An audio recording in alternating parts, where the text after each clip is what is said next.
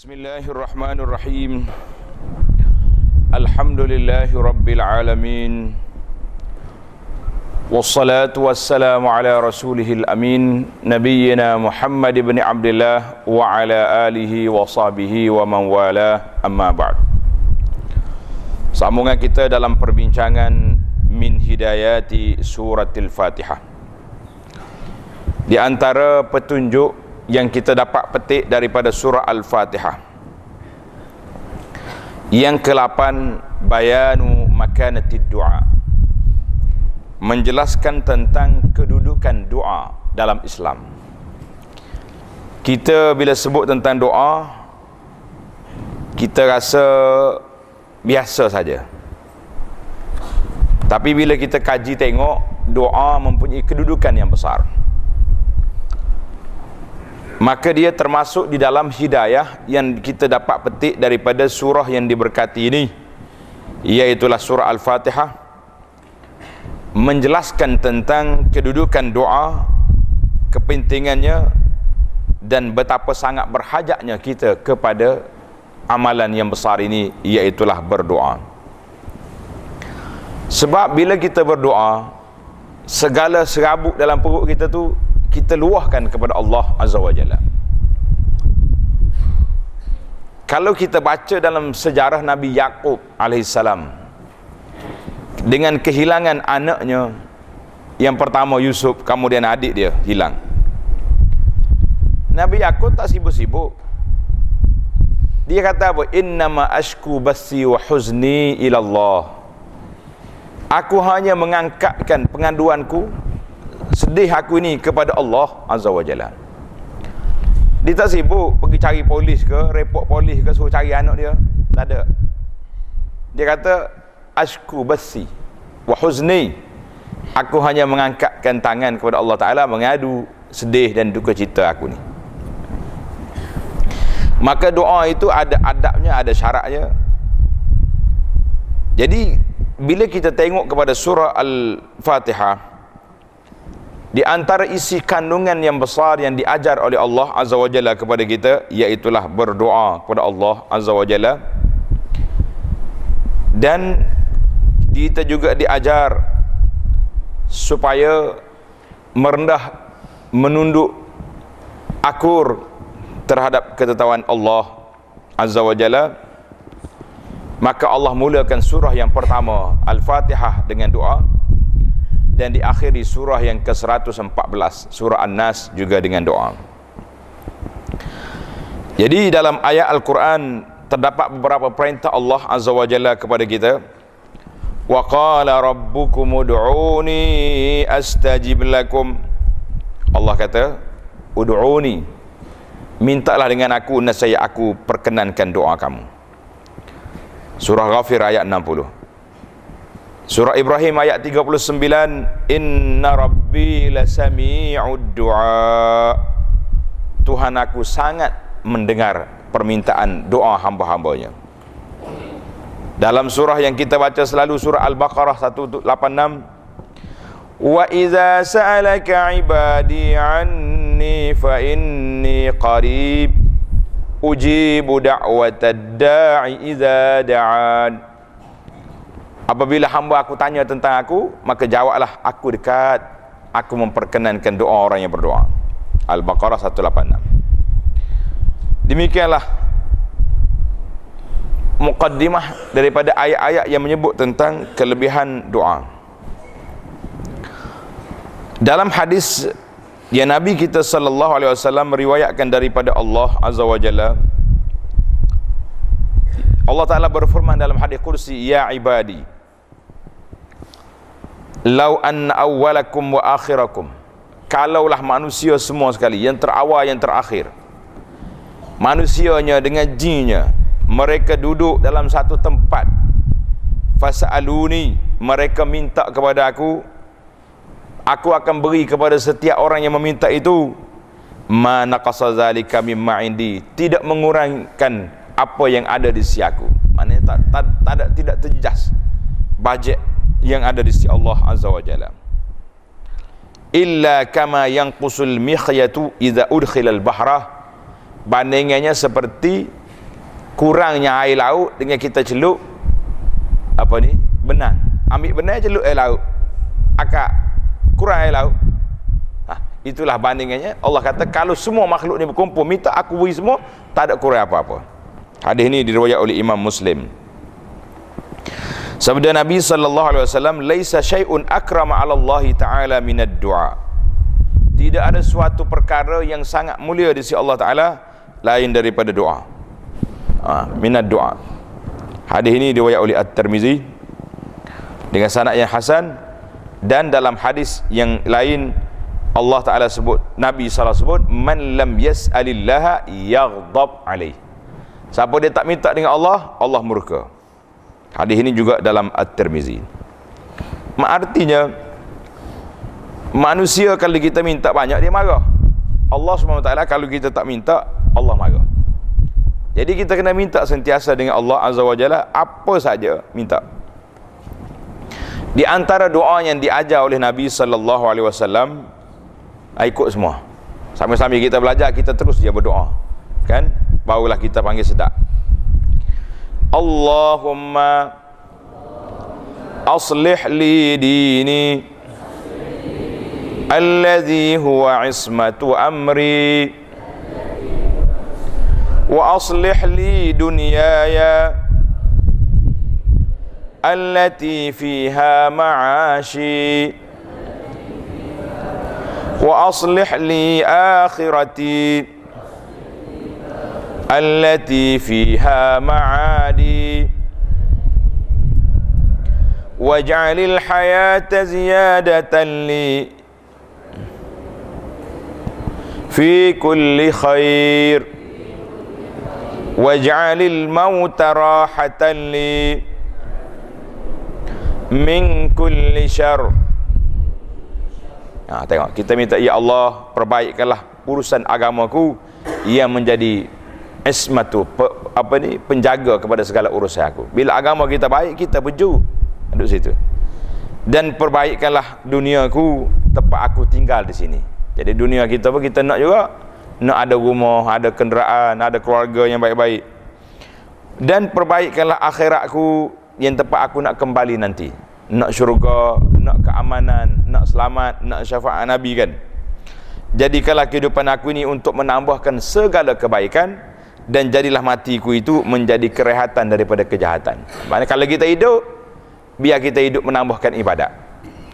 Kalau kita mati, kita rehat daripada segala benda susah atas dunia ni. Hadis ini sahih diriwayat oleh Imam Mus Muslim. Allahu Akbar. Ada setengah ulama salaf dia kata apa?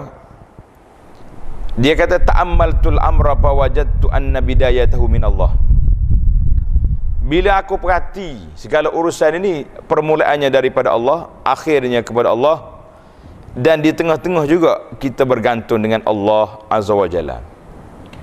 Maka dalam urusan kita berdoa kata Nabi sallallahu alaihi wasallam uh, yustajabu li ahadikum ma lam ya'jal.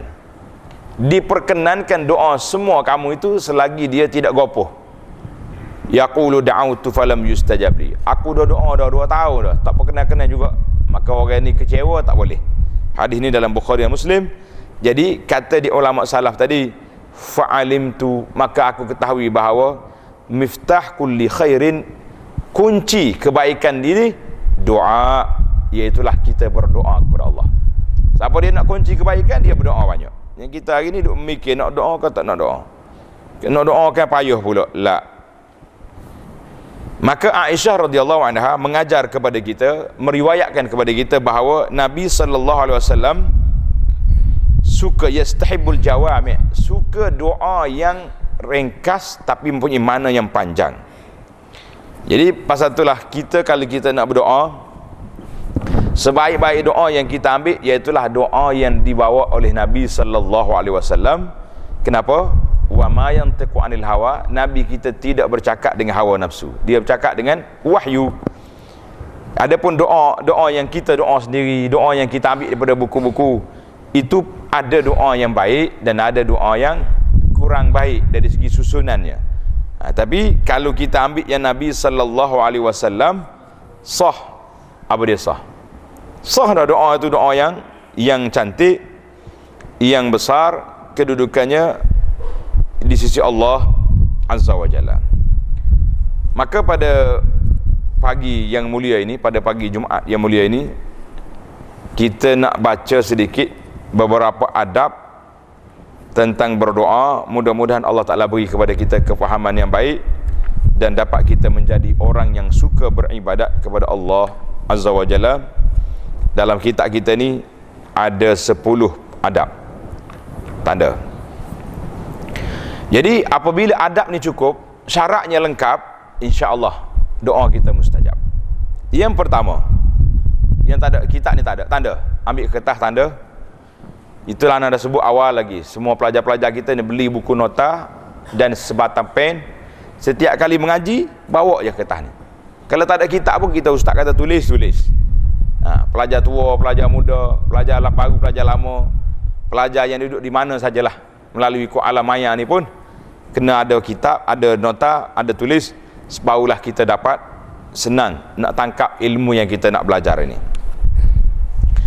Yang pertama yang kita kena belajar dalam surah ikhlas ini dalam surah al-fatihah ini adab berdoa yang pertama iaitulah ikhlas lillahi tabaraka wa ta'ala. Kita berdoakan Allah.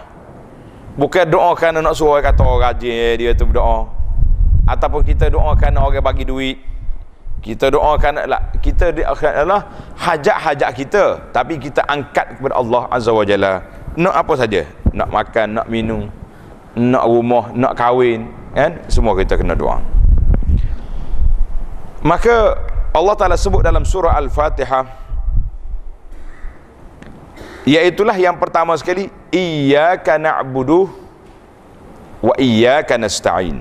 Iyyaka na'budu wa iyyaka nasta'in hanya kepada engkau ya Allah kami sembah dan hanya engkau saja kita minta pertolongan.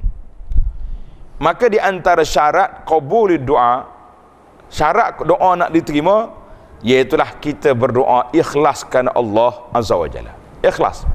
Ini. Allah Taala ajar kepada kita supaya ikhlas dulu barulah dia mari ihdinas siratal mustaqim. Ini dari segi susunan-susunannya. Jangan kita minta dengan benda lain dengan batu dengan kayu dengan apa lah maka dalam hadis yang lain apabila Sayyidina Abu Hurairah radhiyallahu anhu dia mari tanya Nabi sallallahu alaihi wasallam ya Rasulullah man as'adun nas bi syafa'atika yaumal qiyam? Ya Rasulullah siapa ke manusia yang paling bertuah untuk menerima syafaat engkau pada hari kiamat? Siapa? Kata Nabi sallallahu alaihi wasallam Aku ingat tidak ada orang lain tanya masalah ini dulu daripadamu. Mana engkau lah orang yang pertama tanya. Ini rajinnya Abu Hurairah tu mengaji. Kerana aku tengok engkau ni suka sangat belajar hadis. Maka Nabi bagi pujian pada kredit pada Abu Hurairah tu sebab dia tanya soalan yang menarik. Maka kata Nabi sallallahu alaihi wasallam, "As'adun nas bi syafaati yaumal qiyamah." Orang yang paling bertuah menerima syafaat aku pada hari kiamat nanti iaitulah man qala la ilaha illallah khalisan min qalbihi aw min nafsi ikhlas daripada jiwa dia daripada hati dia orang inilah orang yang menerima syafaat Nabi sallallahu alaihi wasallam. Tapi kalau kata saja tak mikir tak apa lah itu tidak memberi kesan yang besar. Maka ini menunjukkan kepada kita hendaklah kita tahqiq al-ubudiyah lillahi ta'ala barulah kita akan dapat insya-Allah taala mustajab doa kita. Ikhlas mustajab. Sehingga dikatakan orang yang diampunkan dosa dia dengan sebab dia bantu anjing anjing dahaga dia pergi minum. Sebab apa diberi keampunan? Katanya kerana ikhlas dia nak tolong anjing itu bukan kerana apa-apa itu menunjukkan dunia tinggi di darjat.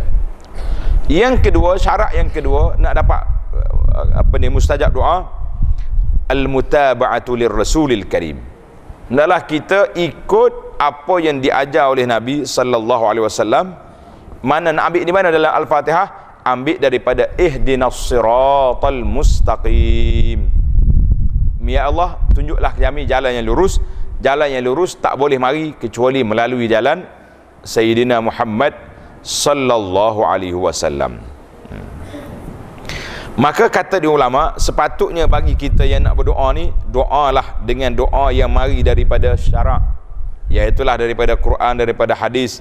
Kerana tidak diragui tentang kesahihan dan kehebatannya. Tidak ada siapa ragu lagi.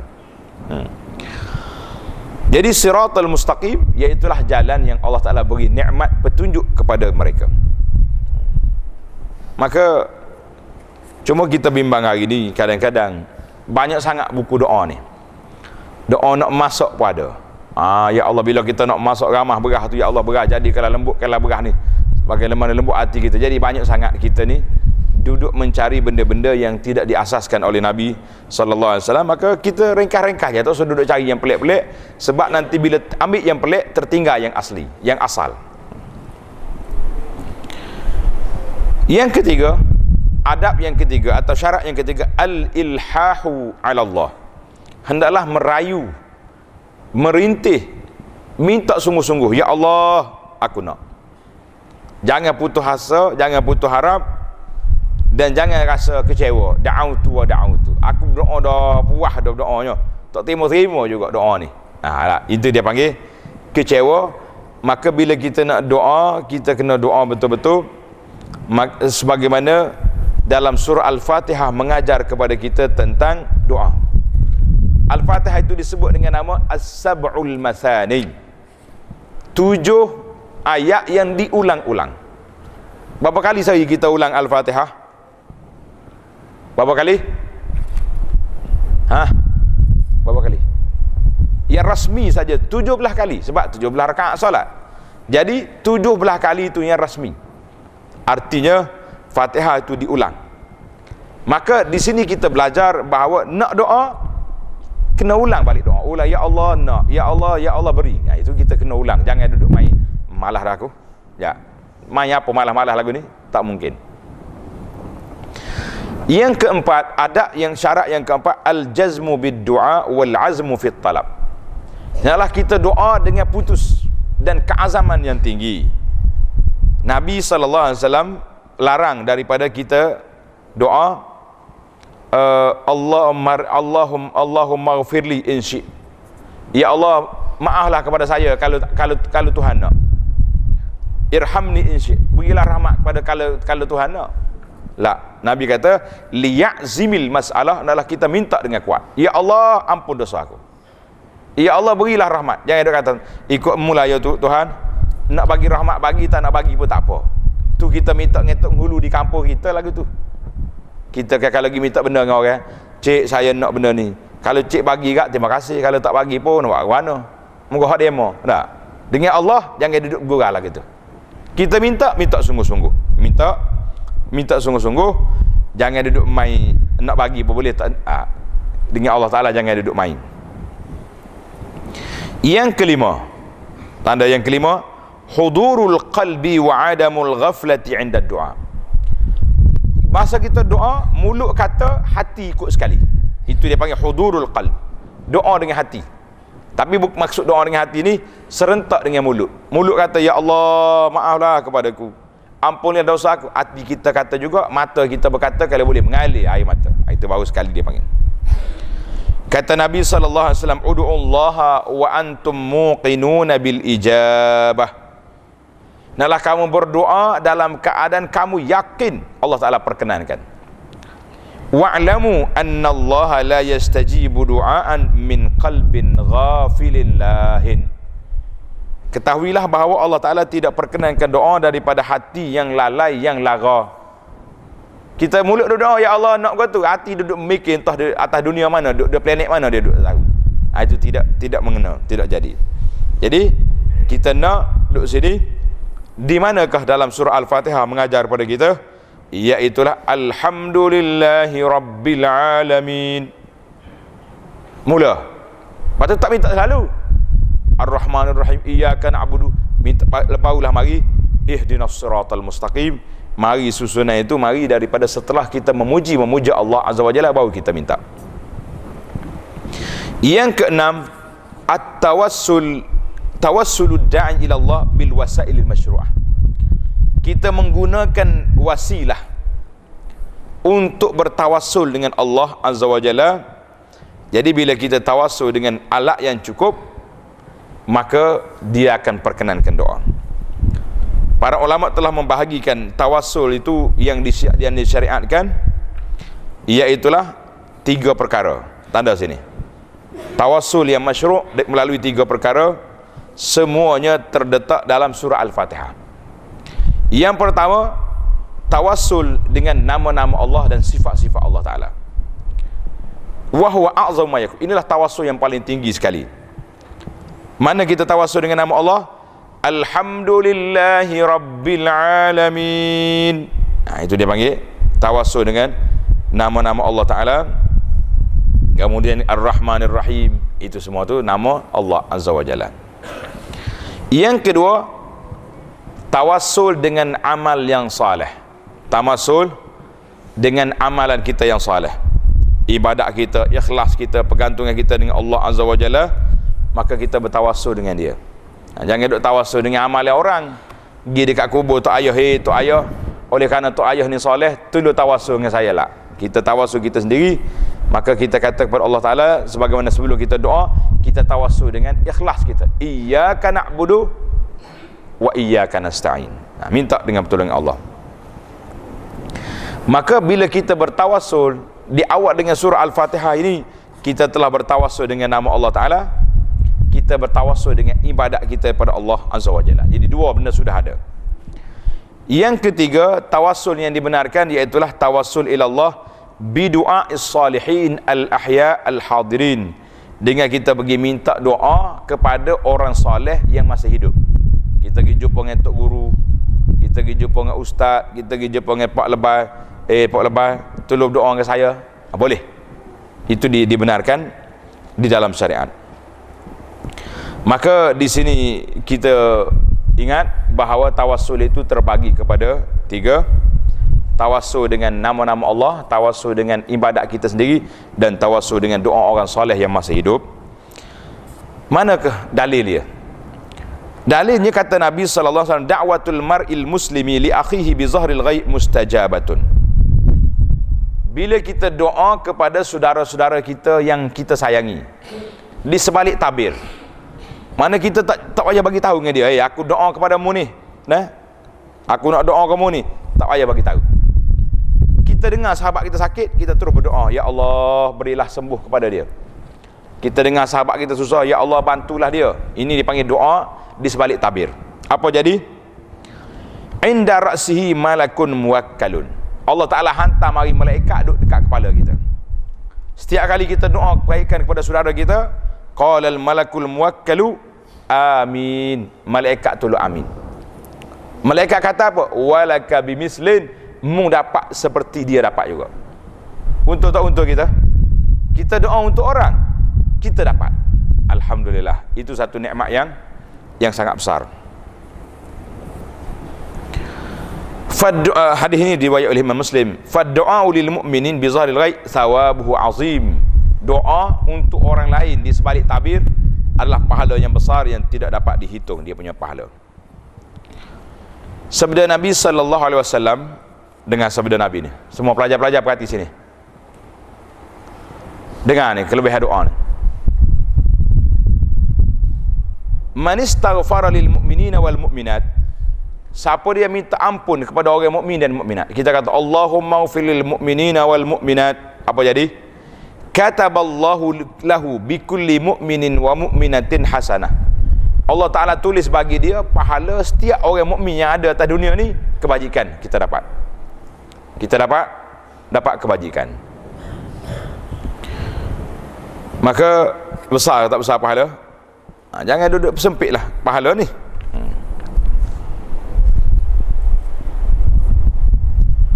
yang ketujuh tanda. Yang ketujuh ada yang ketujuh. Ad-du'a'u bijawami'il kalim. Hendaklah kita doa dengan doa yang lafaz mari daripada Nabi sallallahu alaihi wasallam sebab kata Aisyah tadi Nabi kita suka dengan doa yang ringkas. Doa yang ringkas. Jadi nak ambil ringkas dekat mana? Ambil ringkas ini daripada doa Nabi wasallam. Itu ringkas. Termasuk doa yang paling ringkas sekali Rabbana atina fid dunya hasanah wa fil akhirati hasanah wa qina azabannar. Tiga kita minta. Dunianya baik akhiratnya baik dan dan dalam syurga uh, ini di akhiratnya kita selamat daripada api neraka di antara yang Nabi kita larang dalam masalah ini iaitulah Nabi kita larang i'tida dalam doa. Jangan duk melampau dalam doa ni. Apa dia maksud melampau dalam doa? Allahumma inni as'alukal jannah wa na'imaha wa bahjataha wa kaza wa kaza. Ha. Ada orang berdoa Ibnu Sa'ad kata ayah dia dengar dia berdoa. Dia kata ya Allah aku minta syurga dengan nikmatnya dengan segala Bitak detail sosok. Nak nak kata lagu ni, nak bangun lagu ni, nak berapa bilik, berapa bilik. Dia aku minta berlindung daripada neraka dan rantainya dengan belenggunya. Kata ayah dia, "Ya bunai, hei anak. Aku dengar Nabi sallallahu alaihi wasallam bersabda, saya kunu qaumun ya'taduna fid du'a." Aku dengar Nabi kita kata akan mari di akhir zaman nanti akan mari lepas pada ni manusia yang melampau eh, tidak dalam doa dia. Jadi dia, dia kata mu ni kalau Tuhan bagi syurga tak payah doa atas menu doa atas nak gua tu nak ni tak payah. Nak syurga. Dalam tu Tuhan sedia belakang dah. Dan bila Allah Ta'ala selamat mu daripada neraka jadi tak usah duk mikir lah kata dia kau belenggu dia ke apa benda dia. Tokak macam ti tak duk mikir. Jadi hadis ni hadis larangan Ibn Sa'ad ni dari diriwayat oleh Imam Abu Daud. Yang ke-8 anda. Yang kelapan an yajma'ad da'i fi du'aihi bainal khaufi war raja. Kita kena campur dalam doa kita tu di antara takut dan mengharapkan. Apa kita takut? Takut kepada Allah azza wajalla tapi kita sekaligus juga mengharapkan mengharapkan apa dia? Pahala Allah taala kabulkan. Mengharapkan pahala dan juga Allah taala kabulkan mengharapkan pahala dan Allah Ta'ala kabulkan. Hmm. jadi kalau kita doa relax-relax ya tak boleh lah kita. Nah ini kita kena doa sungguh-sungguh. Allah Ta'ala dalam keadaan kita takut Allah Ta'ala dalam keadaan kita mengharapkan pahala daripada daripada Allah Azza wa Jalla. Allah Ta'ala sebut di sini Ar-Rahmanir Rahim. Allah Ta'ala tu bersifat dengan Rahman sifat dengan Rahim dan jangan jangan terlupa maliki yaumiddin sekaligus Allah taala pemilik hari pembalasan. Ha, jangan jangan duduk main Tuhan Tuhan kasih belah tak apa. Tak apa tak apa. Tapi Allah taala juga mempunyai hari pembalasan. Ia akan membalas setiap perkara yang kita buat. Yang kesembilan an yakuna da'i ala taharah. An yakuna da'i ala taharah hendaklah orang berdoa tu sebaik-baiknya ada wudu. Ada wudu.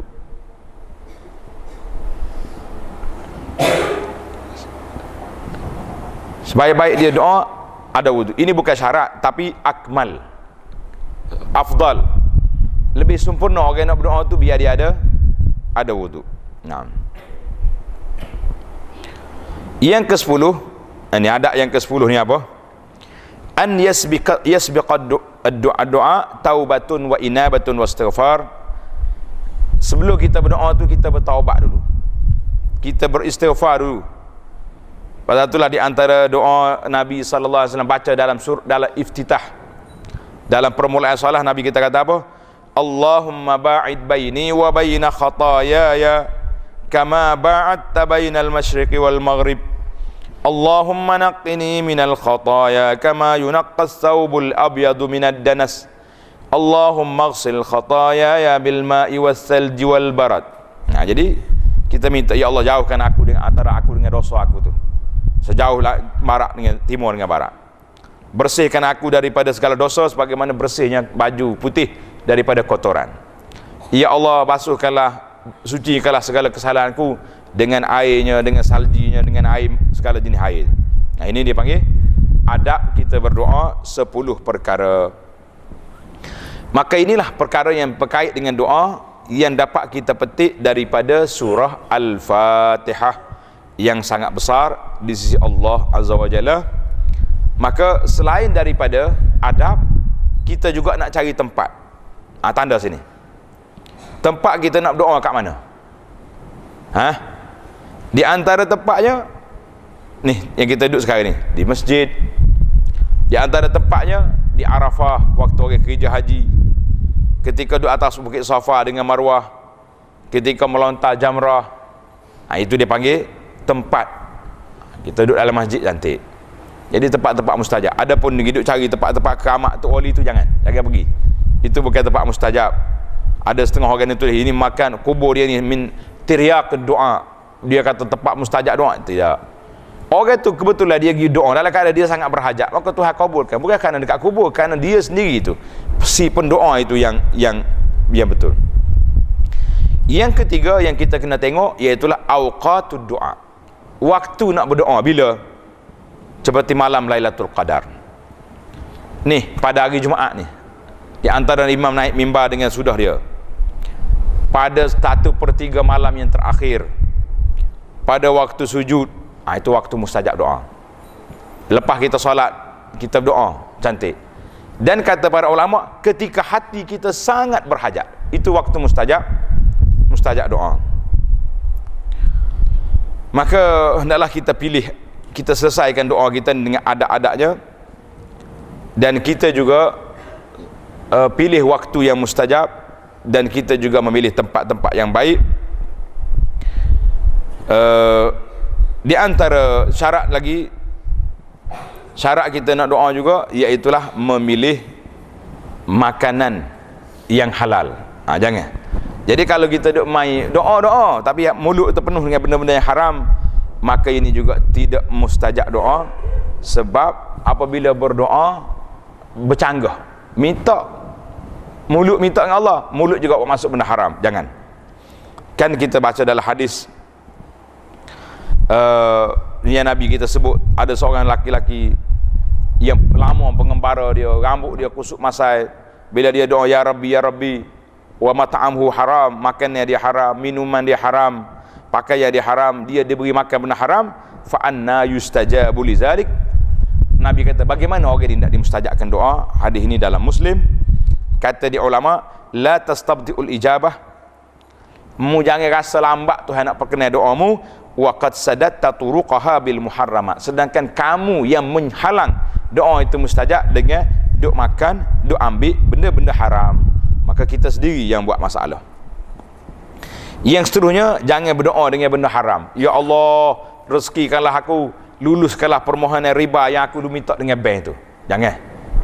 Ya Allah putuskanlah hubungan silaturahim yang itu tak boleh. Jadi doa untuk maksiat jangan doa untuk nak ambil benda-benda yang mungkar. Jangan. Sekali-kali kita berdoa maka itulah di antara adab di antara peraturannya hendaklah kita berdoa dengan 10 adab dan juga memilih tempat dan keadaan. Mudah-mudahan Allah Taala beri kepada kita kepahaman yang benar doa yang mustajab insya-Allah. Subhanakallahumma wa bihamdika Ashhadu an la ilaha illa anta astaghfiruka wa atubu ilaih Wa sallallahu ala nabiyyina Muhammadin wa ala alihi wa sahbihi ajma'in. Walhamdulillahi rabbil alamin.